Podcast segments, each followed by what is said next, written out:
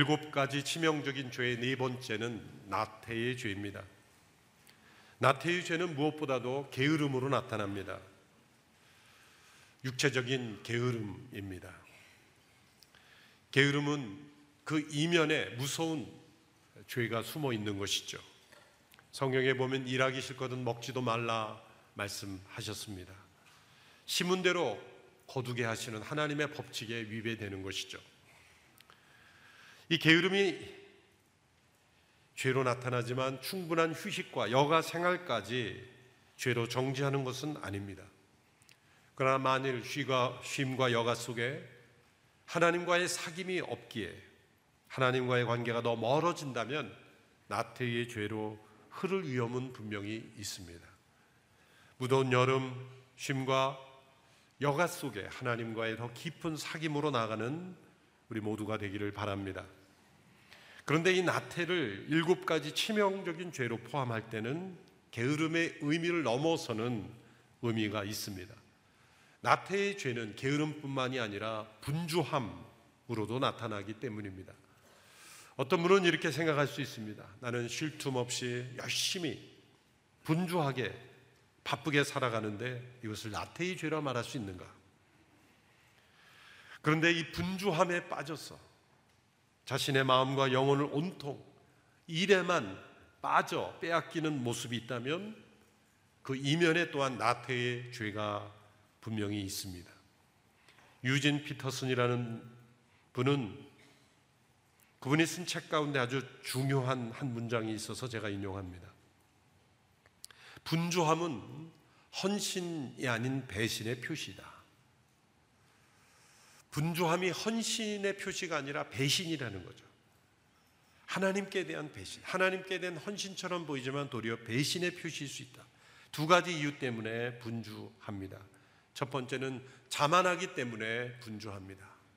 두 번째는 나태하기 때문에 분주하다는 분석입니다. 예리한 분석이죠. 우리의 자만과 나태함이 오히려 많은 분주함을 일으킨다는 거죠. 자신이 모든 것을 하려고 할 때 분주해진 자만입니다. 또한 우리 안에 나태의 죄가 있기 때문에 분주합니다. 그렇다면 이 나태란 어떤 죄이기에 분주함조차 분주함으로도 나타나는 것일까? 단어를 몇 개 분석해 보면 나태라는 단어의 정반대는 근면, 성실이라는 단어가 아니겠습니까? 그런 단어의 영어는 딜리전스라는 한 단어를 뽑을 수가 있겠는데 그 단어의 뿌리가 되는 라틴어 단어의 뜻은 사랑하다라는 뜻입니다. 사랑하다. 근면하다, 성실하다라는 그 단어의 뜻에는 사랑으로부터 출발한다는 거죠. 또한 나태라는 의미의 또 다른 아, 영어 단어가 있죠. 어세디어라는 단어. 이 단어와 연결되는 헬라어 단어를 추적해 보면 그것은 관심의 결핍, 사랑의 결핍이라고 해석이 될 수 있습니다. 이런 단어들의 의미를 추적해 보면 이 나태의 뿌리에는 참된 사랑과 관심에 대한 거부 혹은 결핍이다. 이렇게 정의를 내릴 수가 있는 것이죠. 사랑과 관심으로 마땅히 행해야 하는 것에 대한 거부 혹은 무관심, 결핍입니다. 하나님께 대한 사랑으로 마땅히 행해야 되는 것을 거부하는 것. 자신과 이웃에 대한 사랑으로 마땅히 관심을 가져야 되는 것에 대한 무관심, 그것이 결여된 것, 그것을 나태라고 말할 수가 있는 것이죠. 그러한 거부와 무관심이 때로는 게으름으로 나타나기도 하고 때로는 분주함으로 나타나는 거예요. 소극적으로는 육체적 게으름으로 나타나고 또한 분주히 많은 일을 하지만 진짜 사랑과 관심으로 행해져야 될 것들은 하지 않는다면 그 분주함 또한 나태의 죄의 표현이라는 거죠. 그래서 게으름과 분주함 모두가 나태한 영혼의 두 가지 모습으로 나타나는 것입니다. 오늘 본문에서 예수님께서 나태한 영혼의 죄를 책망하시는 경고하시는 비유를 주십니다. 달란트 비유로 알려진 많은 분들이 이미 아시는 내용입니다. 다섯 달란트, 두 달란트, 한 달란트 각기 받은 종이 어떤 평가를 받았는지에 대한 내용이죠. 다섯 달란트와 두 달란트 받은 종은 각기 충성되게 일하여 다섯 달란트와 두 달란트를 남겼습니다. 그래서 착하고 충성된 종이라 칭찬을 받았습니다. 한 달란트 받은 종은 자신이 받은 달란트를 땅에 파묻어 놓았다가 주인에게 그대로 돌려주었습니다. 주인은 이 종을 악하고 게으른 종이라 그렇게 책망하며 그에게 주은 것을 열 달란트 받은 종에게 주도록 하였다는 내용입니다. 이 말씀은 흔히 자신이 가진 능력, 그 능력을 최대한 활용해서 많은 것을 남기는 생산적인 인생이 되어야 한다라는 말씀으로 해석이 됩니다. 그렇게 적용할 수 있는 부분이 전혀 없는 것은 아닙니다. 열심히 일하여 자신에게 받은 재능, 자신에게 받은 인생의 가능성, 그런 잠재력을 활용하는 것이 하나님의 뜻이기 때문이죠. 그러나 이 말씀을 우리가 더 열심히 일하도록 분발하고 촉구하는 말씀으로만 해석되어서는 안 됩니다. 더 넓은 이 말씀의 문맥에서 더 중요한 메시지가 포함되어 있기 때문이죠. 앞서 제가 말씀드리는 그 교훈은 지극히 상식적이고 또 그러한 교훈으로 우리가 이 비유를 받아들일 부분이 있다는 것을 전제로 오늘 예수님께서 말씀하신 비유의 보다 근본적인 목적을 생각해 보고자 합니다. 왜냐하면 마태복음 25장 전체가 하나님의 나라가 온전히 임할 종말의 때를 우리가 어떻게 준비할 것이에 대한 맥락에서 예수님이 이 비유를 주셨기 때문입니다. 마태복음 25장에 나오는 말씀 전체가 언제 임할지 모르는 마지막 종말의 때를 우리가 어떻게 준비할 것인가에 대한 예수님의 교훈입니다. 그래서 이 비유 앞서 나온 비유는 신랑이 언제 올지 모르는데 그 신랑을 맞을 준비를 제대로 하고 있는 신부에 관한 이야기이죠. 마지막 때를 깨어 준비하는 자세라는 맥락에서 이 달란트의 비유를 이해해야 합니다. 주인이 종들에게 각기 달란트를 맡겼다는 것은 어떤 의미입니까? 예수님께서 재림하실 때 우리의 삶이 하나님 앞에 결산되어야 할 텐데 모든 성도들에게 주신 선물, 영적 은사와 소명을 의미하는 것입니다. 오늘날 우리가 이해하는 이 달란트, 요즘에는 영어로 탤런트가 되어서 어떤 재능, 능력으로 이해가 됩니다만 원래는 화폐 단위였죠. 화폐 단위입니다. 근데 달란트라는 화폐 단위는 당시 사람들이 일상적으로 한 번도 사용되기 어려운 상상하기 어려운 정도의 단위였습니다. 당시에 노동자들의 하루 품삯, 4인 가족 기준으로 한 하루 품삯을 데나리온이라고 그랬습니다. 하루에 한 데나리온을 받으면 정상적인 임금, 평균 임금, 최저 임금이 아니라 평균 임금 을 받은 것이라 이렇게 생각하면 됩니다. 근데 한 달란트는 6천 데나리온입니다. 6천 데나리온. 6천 그러니까 데나리온 한다면 뭐 사람의 생애 기계는 다르겠지만 평균 한 20여 년 이상의 20년 동안을 쉬지 않고 일하는 거기에 휴식의 날을 뺀다고 하면 20년 훨씬 되겠죠. 더 되겠죠. 사실 한 사람이 일생 동안 가지기 어려운 정상적인 노동의 대가로는 갖기 어려운 수치의 단위라는 거죠. 그러니까 두 달란트는 12,000 데나리온, 다섯 달란트는 3만 데나리온. 100년 이상의 수입. 그러니까 예수님께서 다섯 달란트, 두 달란트, 한 달란트 그랬을 때는 한 달란트든 두 달란트든 다섯 달란트든 간에 우리와 상관없는 돈이다. 그렇게 생각했을 거예요. 너무나 가치가 높아서 우리와 상관없는 정도의 그런 가치가 우리에게 선물로 주어졌다는 것. 이것은 무엇을 의미하는 것입니까? 우리가 이 땅에서 열심히 살아서 이윤을 극대화해야 된다라는 교훈만을 주시기 위해서 이 맥락의 말씀을 주신 것은 분명히 아닙니다. 그것은 종말의 때를 살아가는 우리들이 장차 임할 하나님의 나라, 온전히 임할 하나님의 나라, 이 세상의 끝이 오고 영원한 하나님의 나라가 이말 그때를 어떻게 준비해야 될 것인가를 교훈해 주신 거죠. 우리가 이 땅에서 하나님께서 우리에게 주신 소중한 가치들, 우리의 생명, 건강, 시간, 지식, 재능, 돈, 힘, 이 모든 것들이 다 영원한 하나님의 나라를 준비하는 일에 사용되도록 하나님께서 주신 소중한 가치 있는 달란트리라는 거죠. 사람들에게 있어서 내 것이라고 말할 수 있는 것은 사실 죄밖에 없습니다. 우리에게 있어서 내가 내 것이다 라고 주장할 수 있는 건 죄밖에 없습니다. 그 밖에 모든 것들은 다 하나님께서 은혜로 선물로 주신 달란트들입니다.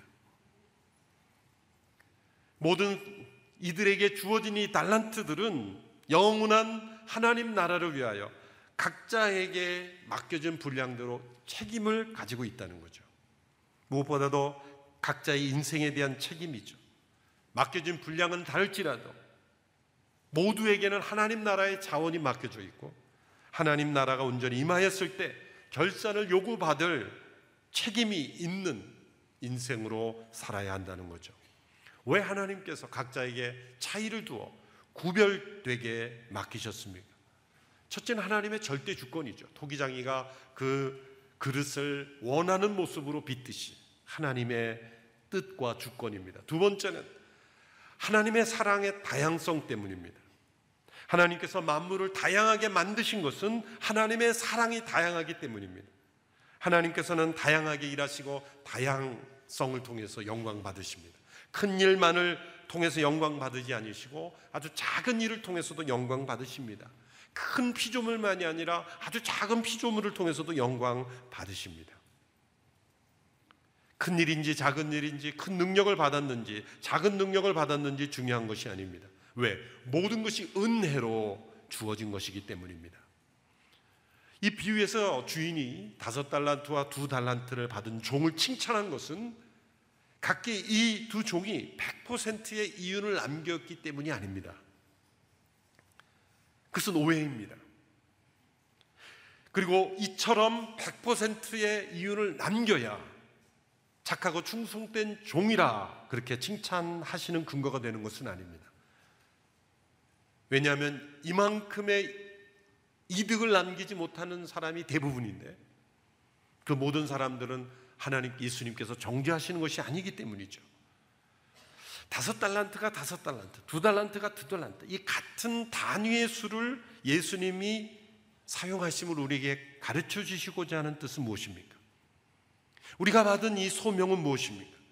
내가 받은 그 은혜, 내가 받은 그 사랑, 내가 받은 그 은사, 만큼은 다른 누군가에게 동일하게 전해줌으로써 그것이 남기는 인생이 된다는 거죠.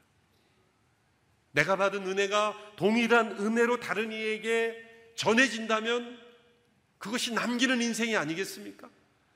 내가 받은 은혜가 다섯 달란트의 은혜인데 다섯 달란트가 나에게서 그친다면 남기는 인생이 아니라는 거죠. 또 다른 이에게 내가 받은 은혜가 그대로 그 은혜가 전해진다면 동일한 달란트가 전해지는 것입니다. 내가 듣고 나를 변화시킨 복음을 받은 그대로 그 복음이 전해진다면 동일한 달란트를 남긴 것입니다. 무엇을 남기는 인생이 될 것인가? 우리에게 이 값진 은혜를 주신 주인을 사랑한다면 우리는 무엇을 남길 것인가? 우리에게 주어진 소명은 바로 이것입니다. 내가 받은 그 은혜만큼은 다른 누군가에게 그 은혜가 전해지도록 하는 거예요.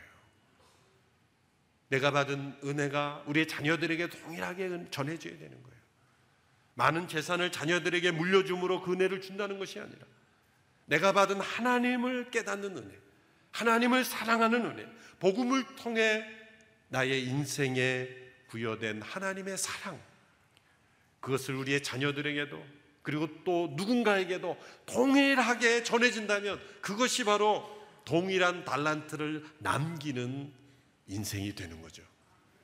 이것을 거부하는 것이 악하고 게으른 인생이 되는 거예요. 사회적인 비즈니스로 많은 이득을 남겨서 재생산하는 그것도 하나님 보실 때는 소중한 삶이에요.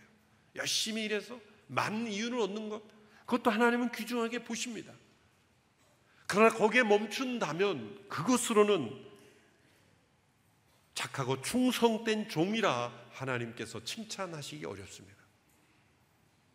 내가 받은 그 축복, 내가 받은 은혜, 내가 받은 그 사랑을 다른 누군가에게 동일한 만큼 전해줄 수 있다면 그것은 착하고 충성된 종이라 칭찬받을 만한 인생이 되는 거예요.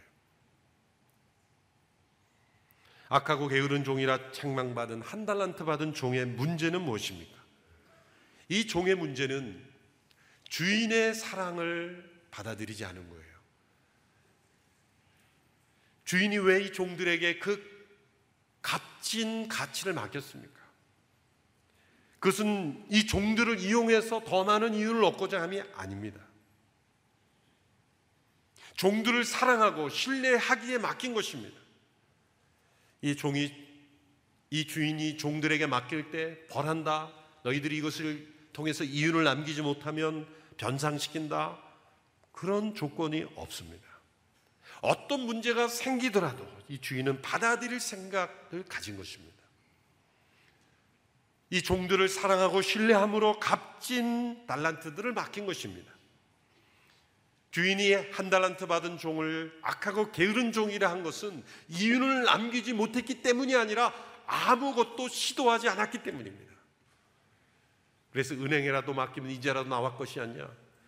그 예수님이 그 말씀하신 것은 돈놀이를 하라는 게 아니라 너가 시도할 수 있는 최소한의 것도 시도하지 않았다는 거죠.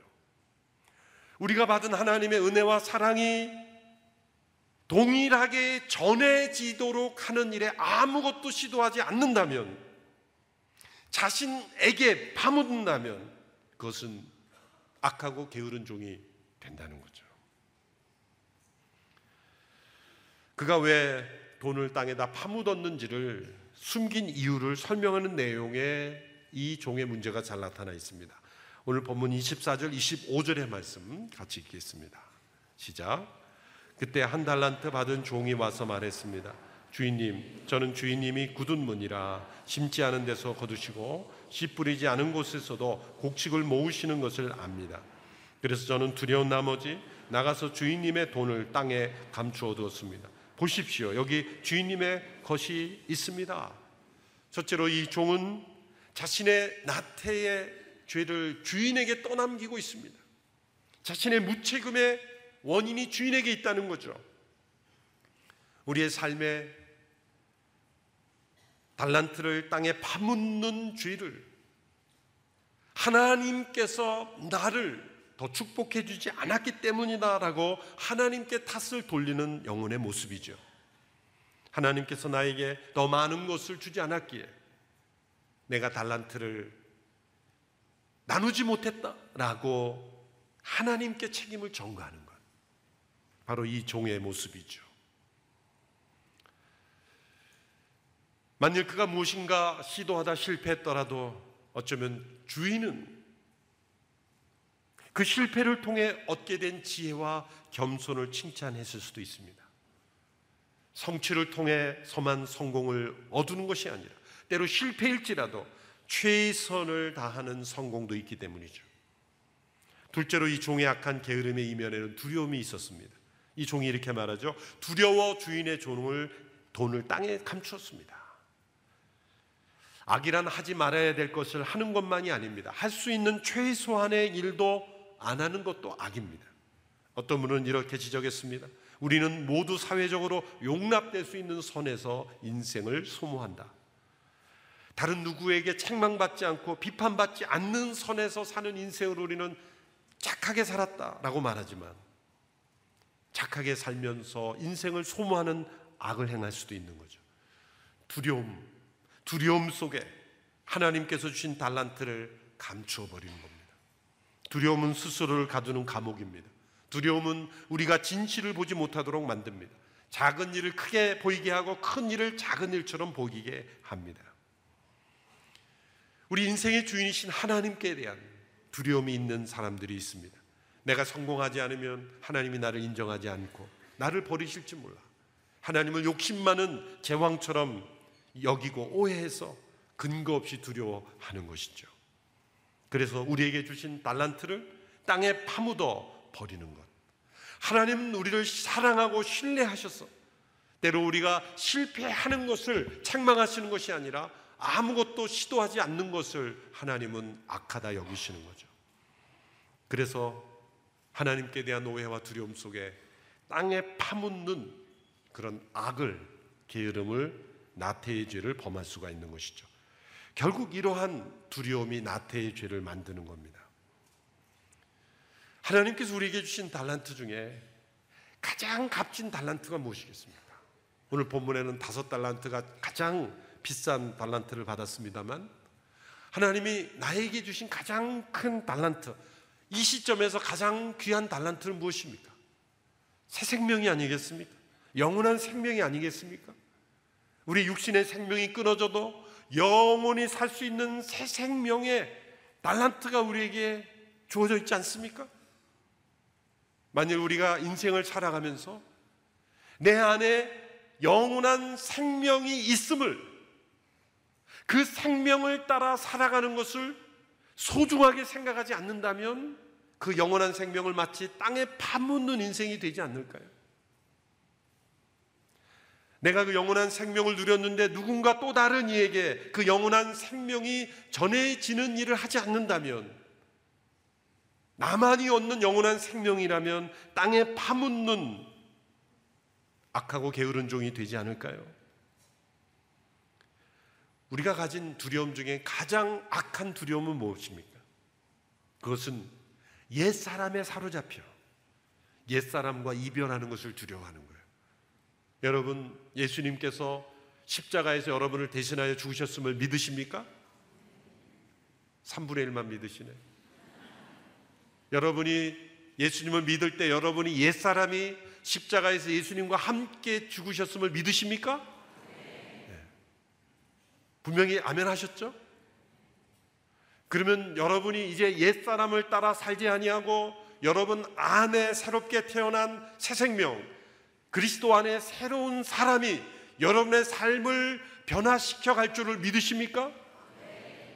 이렇게 믿음에도 불구하고 두려움이 있어요. 새로운 삶에 대한 두려움이에요. 옛 사람, 옛 정이 그리워, 옛 습관, 옛 사람에 묶여서 내 안에 일어나는 하나님이 주신 가장 소중한 달란트, 이 새 생명이 일으키는 변화를 거부하는 거예요. 하나님이 내 안에서 역사하시는 성령의 역사를 거부하는 겁니다. 무관심한 겁니다. 땅에 파묻어 버리는 겁니다. 구원받았으면 됐지. 나중에 천국 간다면 그럼 됐지 뭐. 마지막에 죽고 난 뒤에 천국 가면 됐지 뭘 또 바래. 뭘 바래서가 아니라 영원한 나라에 들어가는 생명이 내 안에 있다면 옛사람을 두려워하지 아니하고 세상을 두려워하지 아니하고 그 새 생명이 일으키는 변화를 따라서 변화하는 용기가 필요한 거죠. 디모데후서 1장 7절의 말씀을 같이 읽겠습니다. 시작. 하나님께서 우리에게 주신 것은 두려움의 영이 아니라 능력과 사랑과 절제의 영이다. 이 두려움은 나태함을 낳지만 믿음은 능력과 신실함과 충성을 낳는 것이죠. 나태의 본질은 무엇입니까? 아까 단어를 좀 분석해 보면서 나태의 본질은 사랑을 거부하는 것이고 그리고 관심을 갖지 않는 무관심이요. 무엇에 대한 무관심이요? 무엇에 대한 거부입니까? 그것은 우리 안에 역사하시는 하나님의 사랑의 역사. 예수 그리스도를 통해 우리에게 새 생명을 주시서 우리를 변화시키고자 하는 그리고 우리를 통해 또 다른 영혼들에게 변화가 전염되어 가도록 역사하시는 하나님의 사랑의 역사를 거부하는 거예요. 두 개의 정의를 살펴보고 말씀을 맺고자 합니다. 미국 캘빈 대학의 철학과 교수인 레베카 드 영이라는 분이 나태를 분석하면서 이렇게 정의를 내렸습니다. 함께 읽어볼까요? 나태란 시작. 나태란 그리스도 안에 있는 새로운 자아로의 변혁을 거부하는 죄악된 옛 자아이다. 나태란 죄악된 옛자입니다. 옛자는 끊임없이 거부합니다. 그리스도 안에 있는 새로운 자, 하나님이 우리에게 주신 가장 소중한 달란트, 그것은 영원한 새 생명에 속한 새로운 자의 변화를 그 변혁을 거부하는 겁니다. 그게 나태입니다. 그것이 때로는 게으름으로 나타나기도 하고 때로는 분주히 세상의 일로 열심히 살아가는 것 같지만 사실은 나태한 거예요. 두 번째 또한 정의입니다. 나태의 정의 시작. 나태란 하나님의 사랑에 변화시키는 요구에 대한 저항에 의하여 특징 지어지는 악이다. 하나님의 사랑은 우리를 변화시키는 요구를 일으킵니다. 그것에 대하여 저항하는 것이죠. 결국 이 나태는 우리의 성화를 방해하는 것입니다. 우리가 거룩하게 변화돼 그리스도 안에 변화된 새 생명으로 변화되는 것을 거부하는 겁니다. 그것을 거부할 때 어떻게 됩니까? 내가 받은 은혜, 내가 받은 축복, 내가 받은 구원, 내가 받은 달란트는 땅에 파묻어 버리는 겁니다. 세상을 두려워하고 옛 육신을 두려워하여 변화를 두려워하여 변화된 삶의 모험에 도전하지 않고 파묻어 버리는 겁니다. 그것을 악하고 게으른 종이라 말하는 거예요. 세상에서는 이윤을 남길 수도 있고 재산을 남길 수도 있고 남기지 못할 수도 있습니다. 지식적으로 어떤 사회적으로 많은 것을 남길 수도 있고 남기지 못할 수도 있어요. 그러나 하나님께서 우리에게 주신 어떠한 삶이든지 간에 우리에게 주신 소중한 가치 없는 인생은 없습니다. 생명의 가치, 시간의 가치, 그리고 영원한 생명의 가치. 그것을 파묻지 말라는 거죠. 그것을 또 다른 영혼에게 내가 받은 은혜만큼은 내가 받은 달란트만큼은 누군가에게 남겨줄 수 있는 그런 착하고 충성된 종들이 다 되시기를 주님의 이름으로 축원합니다. 기도하겠습니다. 하나님 아버지 우리 안에 악하고 게으른 나태의 죄가 있습니다. 하나님께서 주신 소중한 달란트들을 땅에 파묻어 버리고 두려움 속에 하나님의 사랑을 거부하고 신뢰하지 않고 변화를 거부하는 끊임없는 나태의 습성이 우리 안에 있음을 고백합니다. 성령님, 우리 안에 있는 나태의 죄를 깨뜨려 주시옵소서. 변화할 수 있게 하여 주시옵소서. 도전할 수 있게 하여 주시고 모험할 수 있게 하여 주시고 내가 받은 그 달란트를 또 다른 이들에게 전해주om으로 남기는 인생 되게 하여 주시옵소서. 내 안에 파묻는 인생이 아니라 내가 받은 은혜를 전함으로 그 달란트가 남겨지는 축복된 인생 되게 하여 주시옵소서. 예수님 이름으로 기도합니다. 아멘.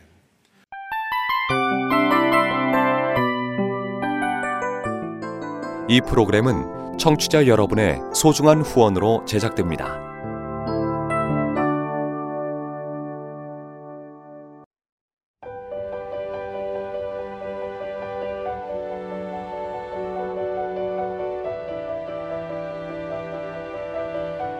세상에는 수많은 교회들이 있지만 더 깊이 있는 말씀 강해를 찾기 위해 크기로만 교회를 선정하지 않습니다. 보다 좋은 영적 콘텐츠를 더 많이 나누기 위해 방송비를 받지 않습니다. 1년 365일 복음만 전하고 싶어서 우리는 광고를 하지 않습니다. 온누리의 복음을 땅끝까지 CGN TV와 함께 땅끝 선교사가 되주세요.